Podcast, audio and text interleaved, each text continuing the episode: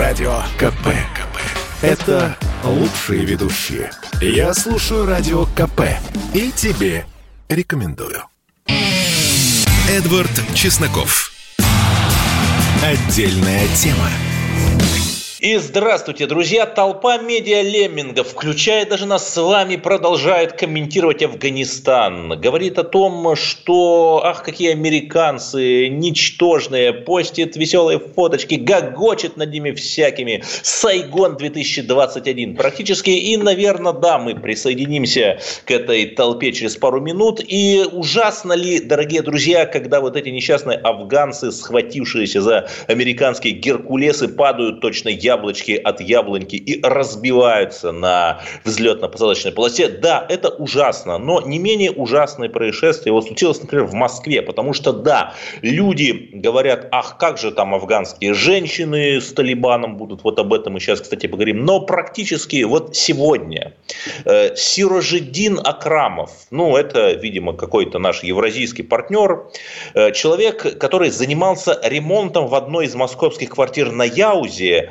увидел девушку Алену Полищук, которая вышла на пробежку. Да, то есть русский, значит, трезвый, русский, значит, спортивный. Вместо того, чтобы там ходить на запрещенные митинги Навального и пить в Жанжаке, Алена Полищук бегала на пробежке в лосинах. Ну, значит, господин Акрамов, видимо, он там талип или кто, я не знаю, ее настиг, хотел изнасиловать, успел раздеть и избить, э, возникли очевидцы, и тогда он задушил ее собственными лосинами. Но вот сейчас этого евразийского партнера, провокатора, конечно, э, все остальные мигранты, они не такие. Вот этого Серожидина Акрамова задержали, и вот именно поэтому, наверное, мне как-то сложно э, что-то такое там говорить про страшных талибов, когда, собственно, вот оно вот. Но давайте вернемся про Афганистан, поскольку народ просит.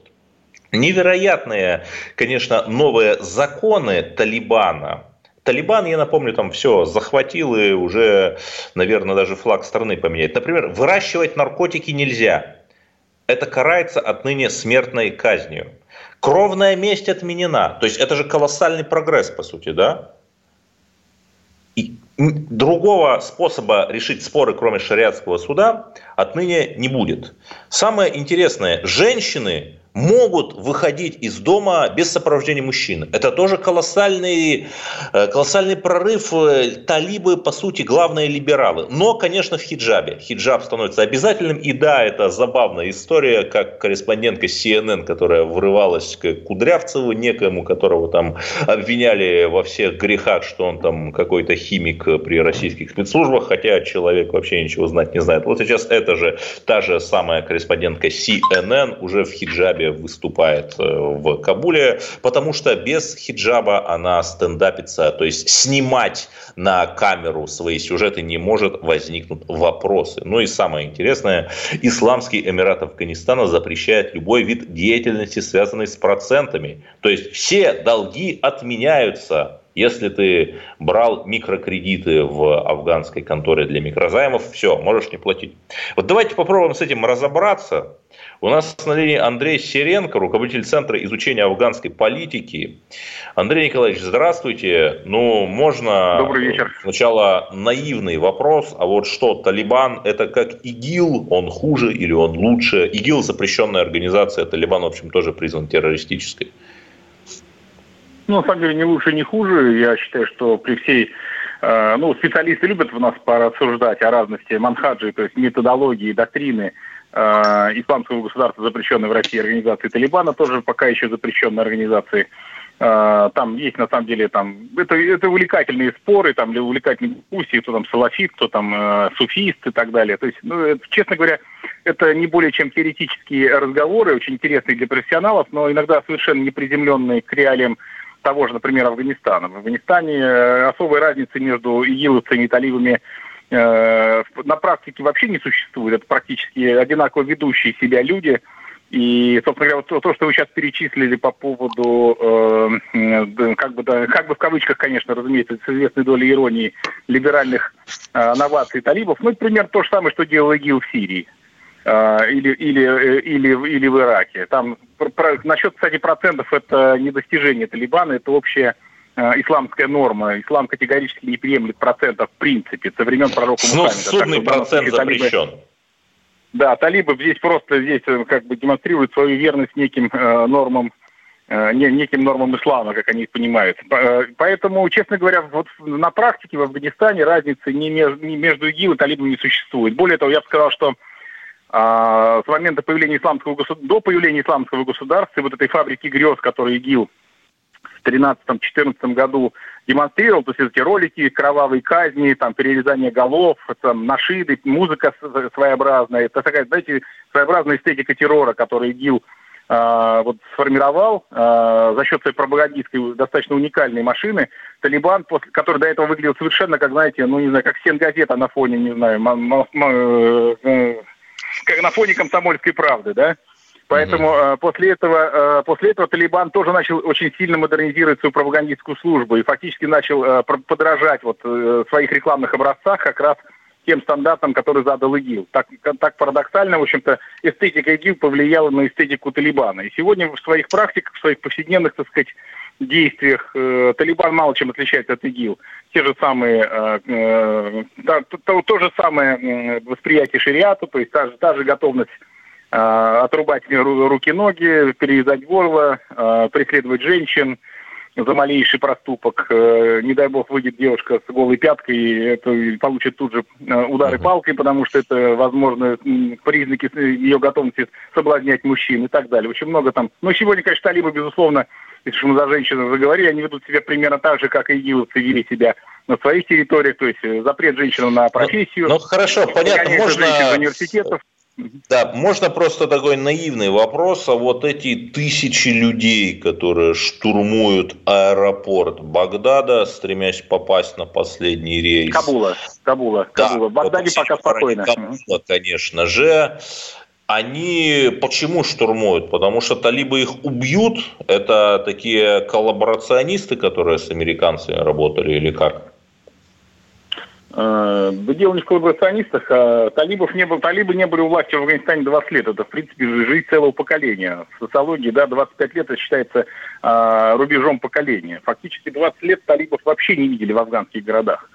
Они где-то были там на периферии, в сельских районах, где-то там нападали из засад, но в крупных городах все-таки там э, их, их присутствие не ощущалось уже 20 лет. И, конечно, там все знают, как себя ведут талибы. Да? Это на самом деле абсолютно э, абсолютно жестокая террористическая секта, группа, которая, к тому же, переполнена иностранцами. То есть, когда мы говорим афганский Талибан, надо понимать, что не менее половины их реальных бойцов на поле боя – это иностранцы. Это были пакистанские боевики, это выходцы из Центральной Азии, встречаются и чеченцы, встречаются арабы. Э, то есть, это такой причудливый интернационал джихадистский, который на самом деле при, объединяет только вот джихад, э, талибская символика, талибская мифология, талибская Э, талийский бренд. И, конечно, эти люди прекрасно, афганцы прекрасно понимают, кто приходит сегодня в Кабул. Да? То есть это приходят э, люди, готовые беспощадно применять насилие, э, достаточно дикие, достаточно дикие, абсолютно, не, не, абсолютно отторгающие городскую культуру. В этом смысле можно сказать, что вот Талибан это не только там гибридное подразделение пакистанской армии, а, на мой взгляд, это, это главная его характеристика, потому что Талибан – не обладает собственной субъектностью. Он полностью подконтролен пакистанским спецслужбам, пакистанским генералам, которые, собственно говоря, управляют талибами. И сегодняшний захват а, талибами Кабула и Афганистана, безусловно, победа Пакистана. То есть Пакистан превращает сегодня Афганистан в свою колонию руками талибов. Но Талибан это еще и такой символ э, э, мрачной, темной архаики сельского, сельского Афганистана, самого его жесткого, жестокого, дремучего, беспощадного который сегодня фактически атакует сегодня афганские города, которые подверглись очень сильной модернизации за последние 20 лет. Тот же Кабул, допустим, это очень... Э, это совсем не сельский город, да, это динамичный мегаполис э, со своей субкультурой, э, со своим образом жизни, и он абсолютно не органичен для талибов. То есть это, это два разных мира абсолютно. Они понимают, что этот мир приходит совершенно враждебный. Это чужие, знаете, вот в фантастическом фильме. Вот ну да, у, дикари, у Замятина, это вот чужие, да, да из бездны. У, да. Замятина, у Замятина в романе «Мы» там упоминалась столетняя война города и деревни, где победил известно кто. Скажите, ну тоже банальный вопрос, а, а нам, отличная, России, отличная метафора, отличная. Да, угу. нам, России, нужно принимать беженцев из Афганистана. Ну, честно говоря, у меня очень много афга- знакомых афганцев, да, это все очень приличные люди. А, это, я, я скажу вам, что если вы посмотрите статистику преступлений, которые совершают мигранты в России, ну вот вы сейчас назвали там один эпизод, привели его в качестве примера, да? Угу. Это явно не афганец. Нет, это явно и... не афганец.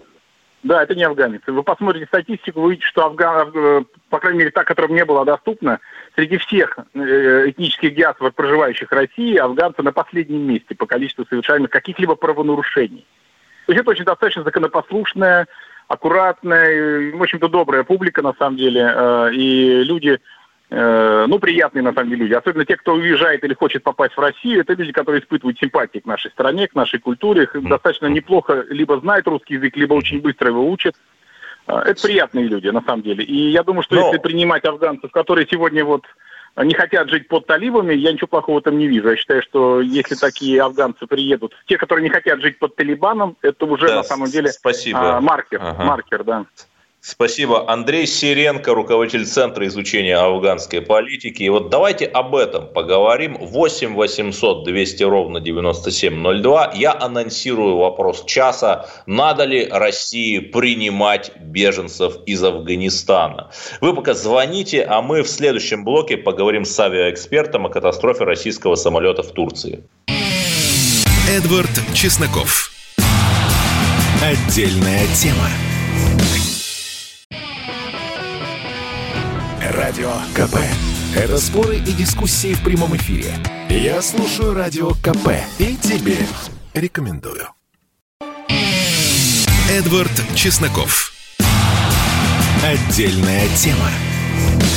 И эфир продолжается. Я снова анонсирую телефон 8 800 200 ровно 9702. Это ключ к нашему прямому эфиру. И вопрос часа. Надо ли России принимать беженцев из Афганистана? А пока, как я и обещал, поговорим о трагедии, которая, хотя и была буквально пару дней назад, уже отошла за этими безумными событиями на задний план. Самолет БЕ-200. Уникальная амфибия которая умеет тушить лесные пожары, как никто другой, разбился на территории Турции, выполняя, так сказать, братский интернациональный долг и помогая им тушить пожары.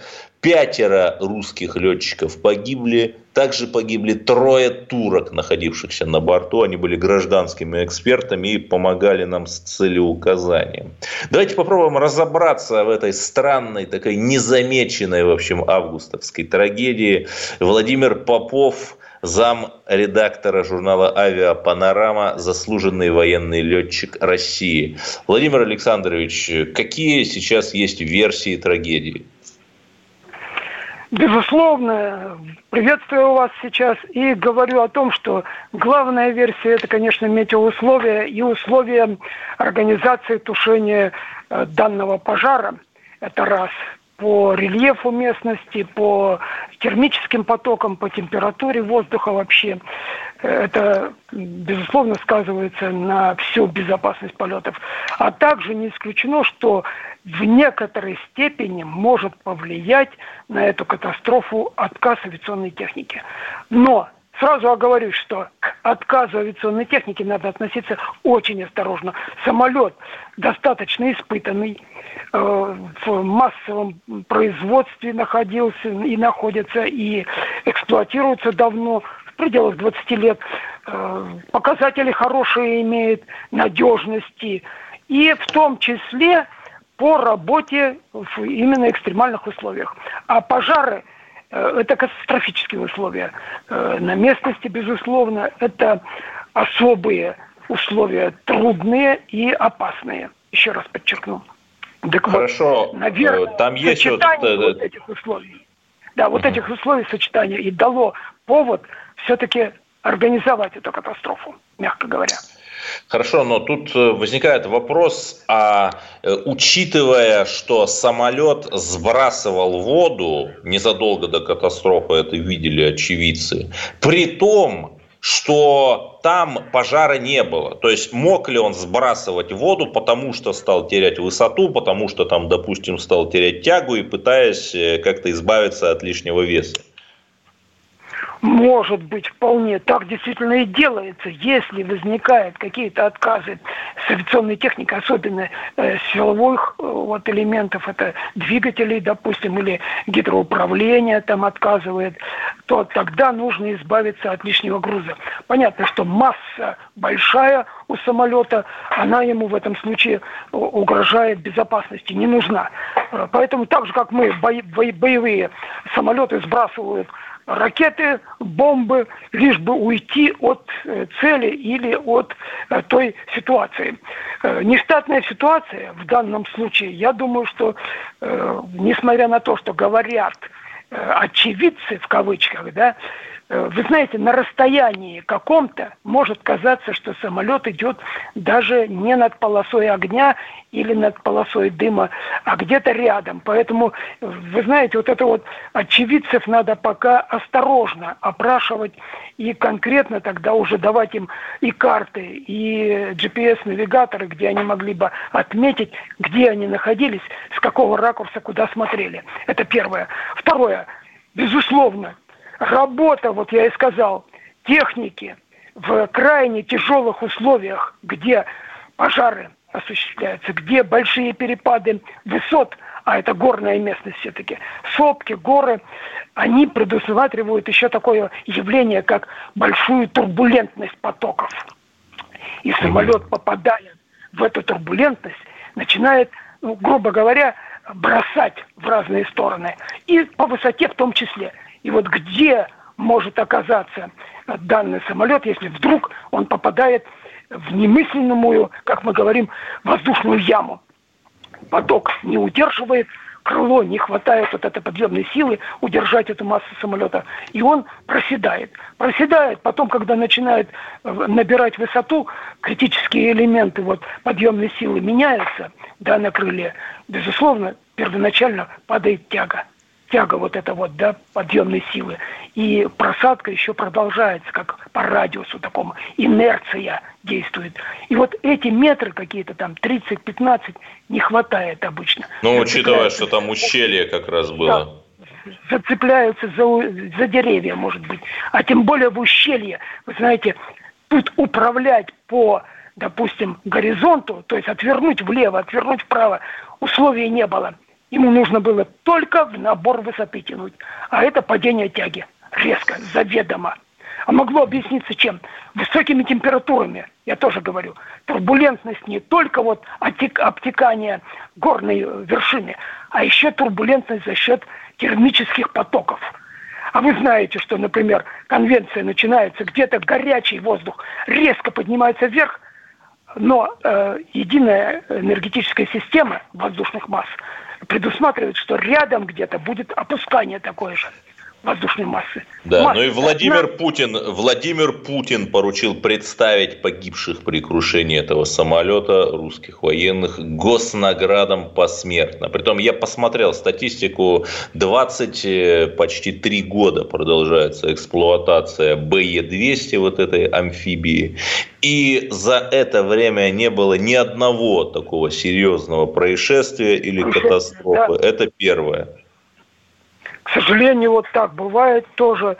И, наверное, правильно, что глава государства принимает решение, не дождавшись еще расследования полного, отдать должное героизму все-таки экипажа. Он работал, и экипажи, и другие такие же, а, которые выполняют вот э, именно гуманитарную функцию при тушении пожаров, так, э, экстремальных условиях работают, знают, что они идут на определенный риск но работу выполняют свою. И где-то даже любой ценой. Я понимаю, что оправдывать э, такой необдуманный риск нельзя, но здесь может быть стечение обстоятельств. Вот, Загнали вот, давайте, давайте поговорим, давайте поговорим об этом. Немного можно бесконечно там анализировать причины катастрофы, пусть там черные ящики найдут, все изучат, но как известно, это был наш такой братский дружбонародный подарок.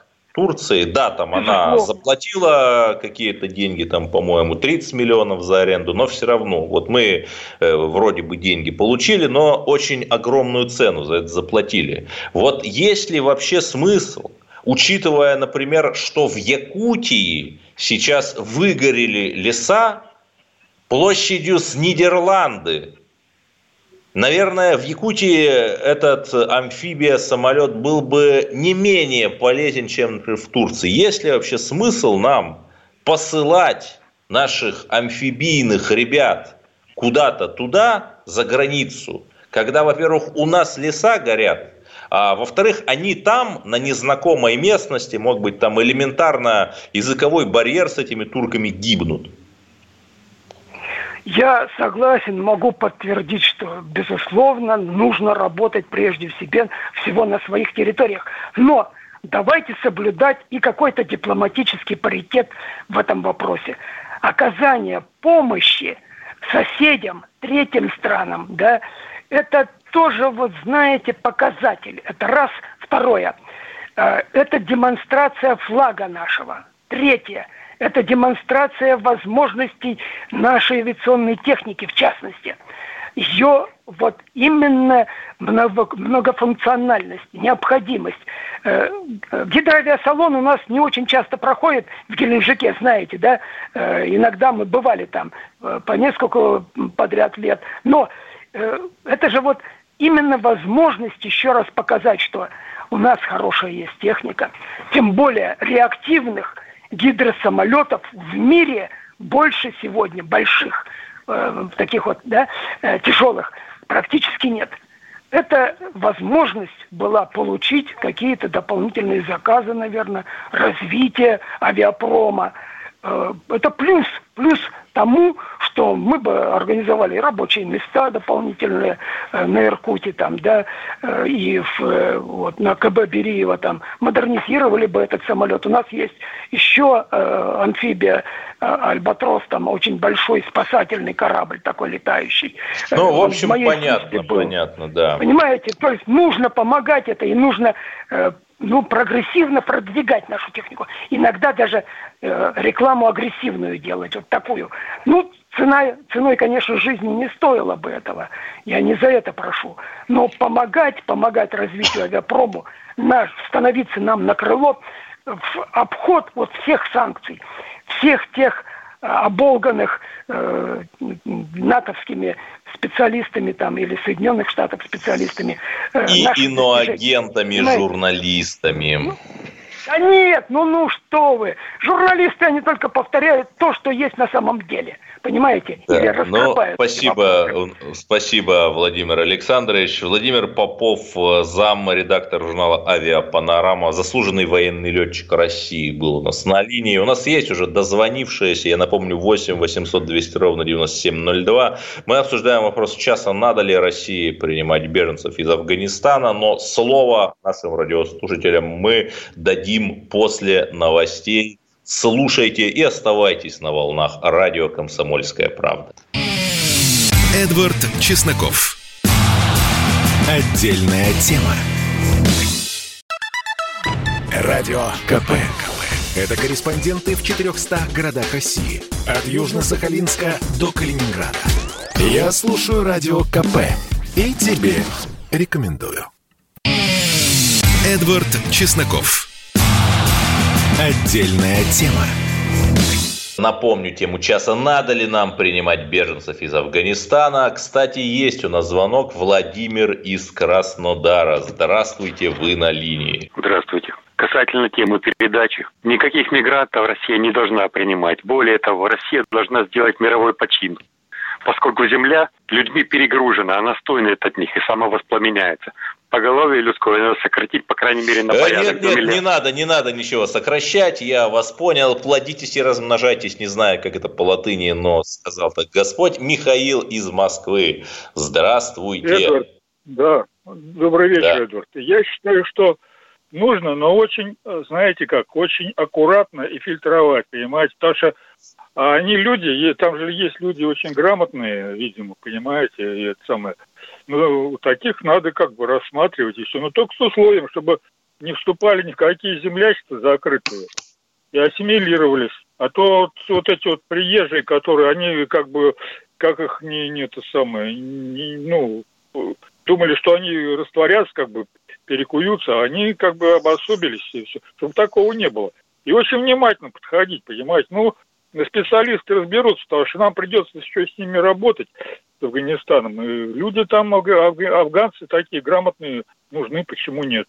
И вот, Эдвард, я бы хотел высказаться еще насчет этого да, да. Вот, э, Якутии. Можно? Да, давайте, давайте. А вы как-то с ней связаны? Я... Э, нет, я не, не связан. Я связан э, как бы вот э, ну, с нашим народом. Потому что я вот хочу мнение свое высказать. Вот э, приняли лесной кодекс, и специалисты говорят, что э, во многом результат вот этот является то, что вот лесной кодекс. И я считаю, что вот эти вот люди, которые голосовали за этот кодекс, у нас как-то все с рук сходит, понимаете, безответственность полная.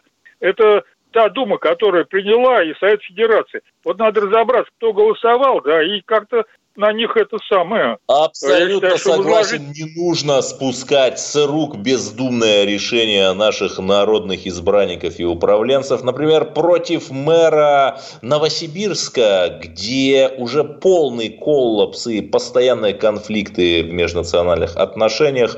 Местные независимые депутаты инициировали процедуру отзыва. Теперь им можно э, теоретически выставить на референдум вопрос о доверии этому мэру локтю, да. Но я, собственно, о Кишиневе, да, нас э, где-то в Канаде, возможно, слушает э, последний великий писатель русской литературы Владимир Лорченков, который как раз э, значительную часть своей жизни провел там, в Бессарабии. И там, откуда Лорченков благополучно уехал, в Кишиневе женщину назвали вонючей русской, плюнули ей в лицо и попытались избить. И это уже второй случай. Например, бывшую мисс Молдавия 2008 Яну Варнакову. Нет, не в 2008 году, а сейчас тоже называли плохой, склоняя всячески ее русские корни. И угрожали тоже ее избить. Что же делать? Егор Холмогоров у нас на линии, публицист. Э, Егор Станиславович, что делать? Эдуард, здравствуйте. Ну, понимаете... Я только Эдвард, Егор Станиславович, это важно. Эдвард. Да, Эдвард, Эдвард, хорошо.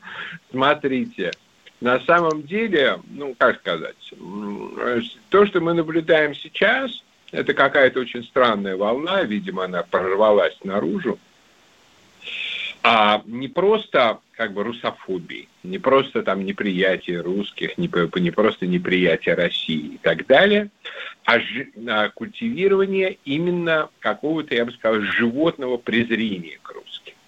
Заметьте, что вот все персонажи за последнее время, которые громко отметились в этом жанре, там э, ко, э, э, это самое, комик с фамилией Заде, а, высказывавшийся про изгнание. Да, и Драк, и Драк Мирзали Заде.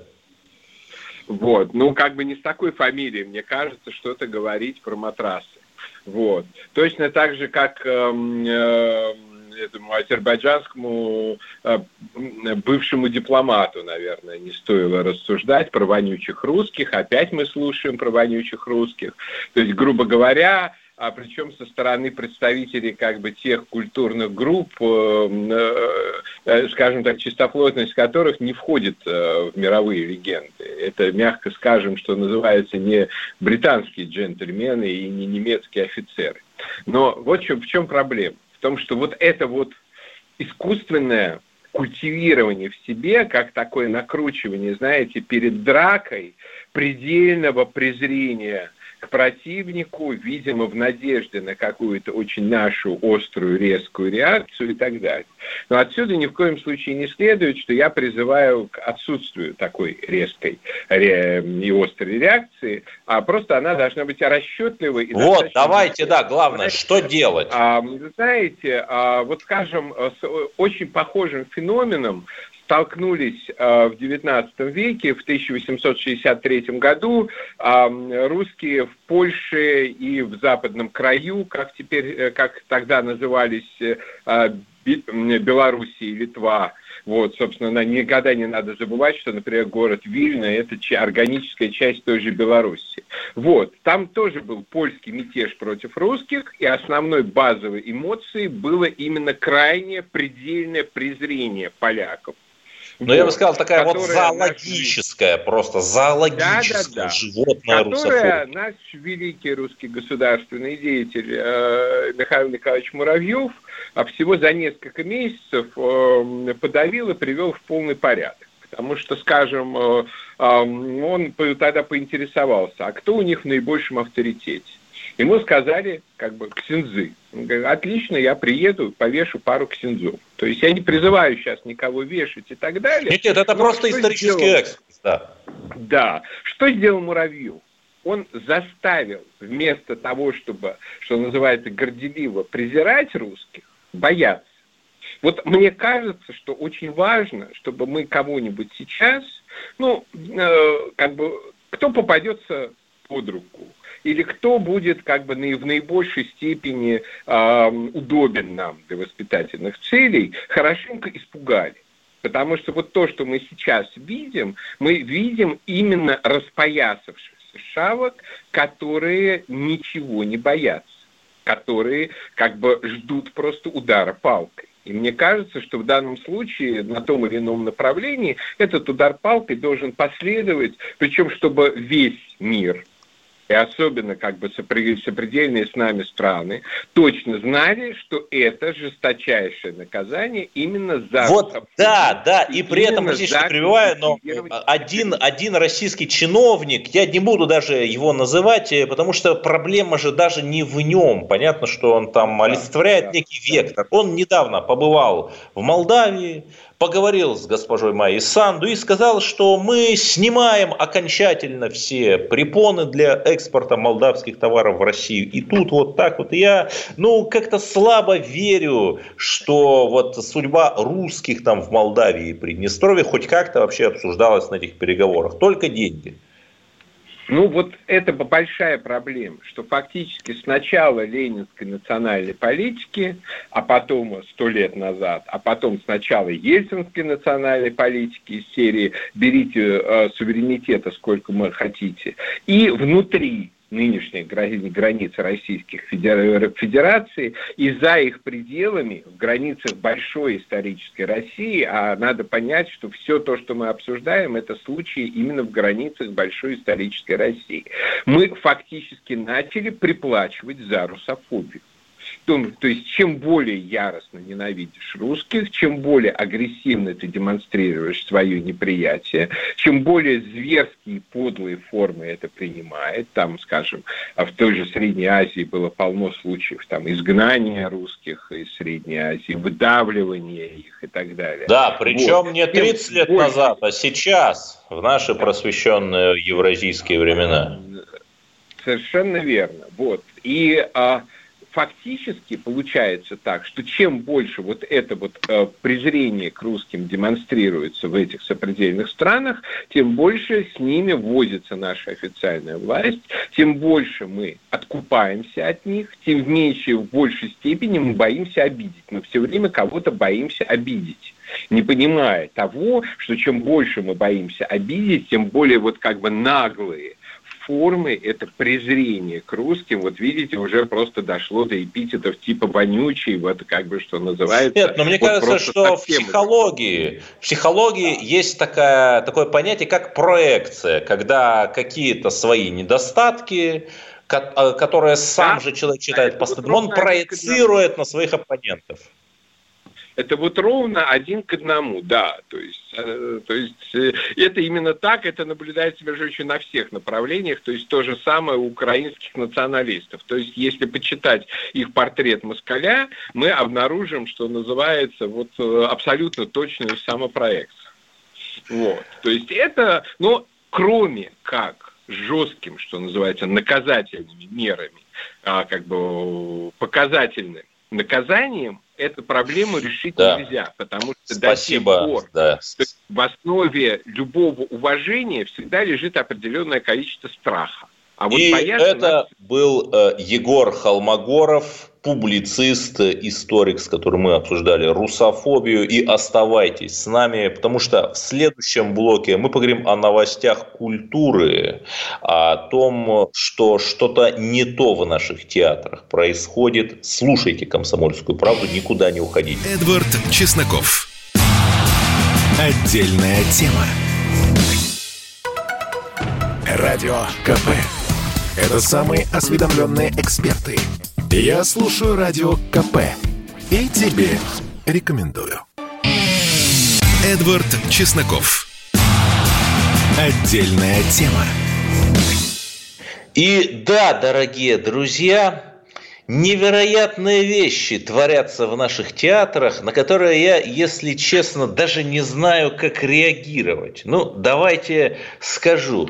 Есть такой театр российской армии. Если я ничего не путаю, он координирует свою деятельность с Минобороны, а министр обороны и не последний номер в предвыборном списке «Единой России» недавно сказал, что вот моральное разложение общества – это очень большая угроза, и тут нельзя не согласиться с уважаемым э, Сергеем Кужугетовичем. Но что же у нас ставится в театре российской армии? В рамках мастерской молодой режиссуры под названием «Достоевский рядом», да, не спорим, хорошо, ставится совершенно невероятная вещь э, про человека, который устроил бойню в, понимаете ли, Казани – вы можете себе такое представить? Вот и еще раз, я думал, что это какой-то фейк, но э, об этом пишут э, вот э, в телеграм-каналах. Э, я сейчас э, э, пытаюсь, опять же, понять.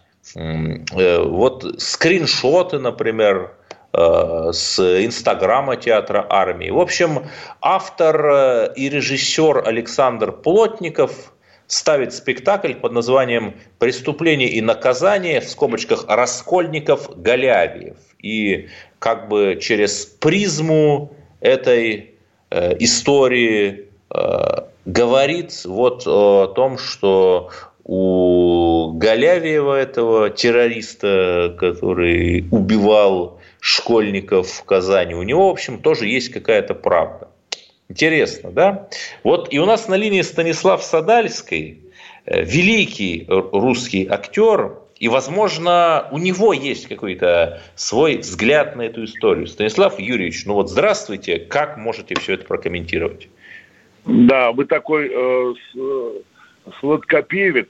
Вы знаете, кто великий, Смоктуновский говорил, кто великий, кто нет. Эта субстанция определяется временем. А, в принципе, очень много великих, которые назывались э, при жизни. Сейчас о них никто не вспомнит, и наоборот. А, и я с вами, вы скажите, у меня такое ощущение, как будто вы такой деревенской деревне с дымом. Вы когда были последний раз, господин Чесноков, в театре? Э, вы знаете, я считаю, что нужно каждый день принимать душ и раз в неделю ходить в театр, но не наоборот. Я вам скажу, я был в театре имени Маяковского примерно полгода назад, смотрели спектакль «Развод по-мужски». Э, очень пошлая пьеса, отвратительная пьеса, э, и ничего хорошего нет. То, что в театре Российской Армии это самый прогрессивный театр – я это доказывает именно эта постановка. Угу. Потому что а, э, потрясающая пьеса, это как раз пьеса о том, что не убивать. Посмотрите, что в театре российской, э, что в армии творится, когда человек берет автомат и убивает. А, вы знаете эти истории, которые бывают. Очень много солдат, которые неуставные отношения убивают. И то, что они взяли эту тему, это гениально. Это действительно, это параллель с идиотом. Я читал эту пьесу, она очень интересна. Она mm. именно о том, почему человек, как не убивать. И вот такие тормозы, как вы, господин Чесноков, извините, uh-huh. что я а, это вот мешают э, театру, мешают новому искусству. Потому что вы э, регресс, а не прогресс. Ох, ну вы знаете, а вы, если вы читали, то там действительно нет никакого оправдания терроризма. Есть, есть. Угу. Есть там мысли, э, там нет оправдания терроризму, там наоборот, там есть мысль о том, о мире. И есть такая Милена, э, театр российской армии, Милена Атимская, по-моему, я если, э, которая э, делает театр э, российской армии, становится один из самых интересных театров э, Москвы. Это абсолютно, вот это не развод по-мужски, или, знаете, развод по-женски. Вот то, что вы ходите, это не пьесы, это антипьесы, это антихудожественно. А то, что они при, э, взяли именно эту пьесу, это очень интересно. Хорошо, э, но есть ли, дорогой Станислав Юрьевич, есть ли некая граница, за которую переступать нельзя? Ну, например, так. вот был такой Адольф Эйхман, который говорил, что миллион смертей э, это просто статистика, да, организатор Холокоста. Вот можно ли, например, представить, что в театре будут ставить пьесу, э, где, в общем, Эйхман будет показан таким трагическим персонажем, Раскольниковым 20 века, да, вот можно же это представить или нет? Я не знаю, я не, не знаком с этим господином, я не с его творчеством, о ком вы говорите. Но э, то, что в театре, я против того, что те, я против того, что когда ругаются на сцене матом. Я в жизни очень люблю материться, но сцена это Станиславский называл амвоном. И когда э, вот гадость всякая идет, потому что это очень интересная пьеса. О, я приветствую, что театр российской армии. И когда сидят э, э, люди, которые не имеют к искусству никакого отношения, начинают или там союз офицеров, вот э, э, там э, говорят, я говорю, я против мата, я не люблю, когда матом ругается, но есть э, где можно мат оправдать, сказать, что это мерзко, отвратительно, тогда это может быть. Это может быть. Но есть люди, они не занимаются, они подняли бы вопрос о пенсиях, почему? О стариках, о пенсионном фонде. Но там им кишка тонка говорить об этом. А вот э, про театр, это мы можем сказать, запретить, не пущать. Нет, мы против запретов, безусловно, но вот есть, э, был такой известнейший, может быть, один из величайших наших драматургов 20 века Виктор Розов, и он говорил, да. если вы хотите, чтобы вашу пьесу запомнили, там, чтобы люди рыдали, вот поставьте на сцене ребенка, и пусть один из героев его бьет, вот так на глазах у зрителей бьет. Да, это будет такой сильный запоминающийся прием, но это будет такой низкий прием, недостойный. Вот не кажется ли вам, что вот театр, в том числе тот, о котором вы сказали, он вот этим занимается. Избиванием Нет, ребенка, чтобы... Я знаком, да. я был знаком с Виктором Сергеевичем, я знаю все его пьесы. Виктор Сергеевич у меня есть, имел счастье быть э, с ним знакомым. Он, кстати, в августе родился, вот э, где-то вот в этих днях его был день рождения. И это удивительный человек, самый интересный драматург. Да, Я 21 думаю, августа да... по новому стилю он родился, 13 -го года, 1913 -го. Вот видите, как интересно. А, видите, мне вот это очень нравится, когда вы в эту сторону идете. А, вы знаете, э, нет ничего, я говорю, есть такая штука, нет ничего интереснее, там, там, а, там предположим, говорят, кто-то из великих сказал – а, жопы, но она... Ой, ну не надо сказать, вот но, это вот, не надо. Ну, ну, Скажите хорошо, афедрон, опа. афедрон, афедрон. Нет, опа, но это, это все равно, это, я работал на радио, я все знаю, что можно говорить, что нет. Я 10 э, лет работал на радио, я знаю, э, что можно говорить. Но она также опы и останется. А, кстати, вот вы видели по поводу нового памятника, вот это интересно, э, который вот, да, сейчас давайте обсудим. На Болотной вы видели вот эту кучу? Ну, он там, он там не совсем на болотной, он на водоотводном канале, вот что-то да, такое да, у нас да. реконструировали ГЭС-2 и поставили то, что политкорректно называют большая глина, но как бы вот она выглядит так весьма неаппетитно, да, и даже серебристый металлик не спасает. Вот что это? Да, а вы знаете, э, я забыл в городе в Италии, где э, это самое Уфица находится, я забыл. Уфицы. Ну, в Милане, по-моему, это Северная Италия. Нет, не Милан. Нет, не Милан. Уфицы, знаменитый э, музей. Флоренция. Уфицы. Флоренция, да. Он стоял так. в Флоренции. Народ, народ голосовал против. Ну, естественно. Э, э, где отходы? Где всякое ГАВНО? это, конечно, давайте в Россию везти. Отходы и к нам. Привезли э, сюда, за бесплатно поставили, за бесплатно соорудили. Мы принимаем всякие отходы. Мне кажется, что это чудовищно. Но или вам это нравится?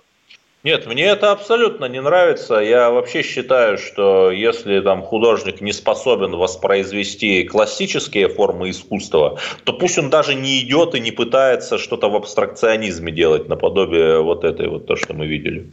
Нет, я с вами не согласен, потому что Сальватор Дали гений. Вот мне очень нравится. Это не он очень интересный художник, Сальватор Дали, это интересно. Но здесь просто действительно на, навалили кучу и сказали, а, Теннесси Уильямс был такой драматург величайший американский, он сказал, что буржуа любит скучное.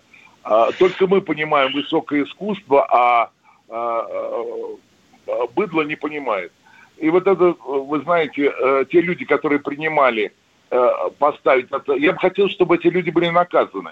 Кто э, лоббировал это, чтобы вот это чудо, это Г-А-В-Н-О, чтобы они были наказаны и сели в тюрьму, я бы хотел. Нет, ну понятно, нет, но эти все площадки курируют олигархи, это понятно. У нас, к сожалению, остается минута. Вы сейчас, вот вы сейчас, про, вы сейчас про Собянина говорите?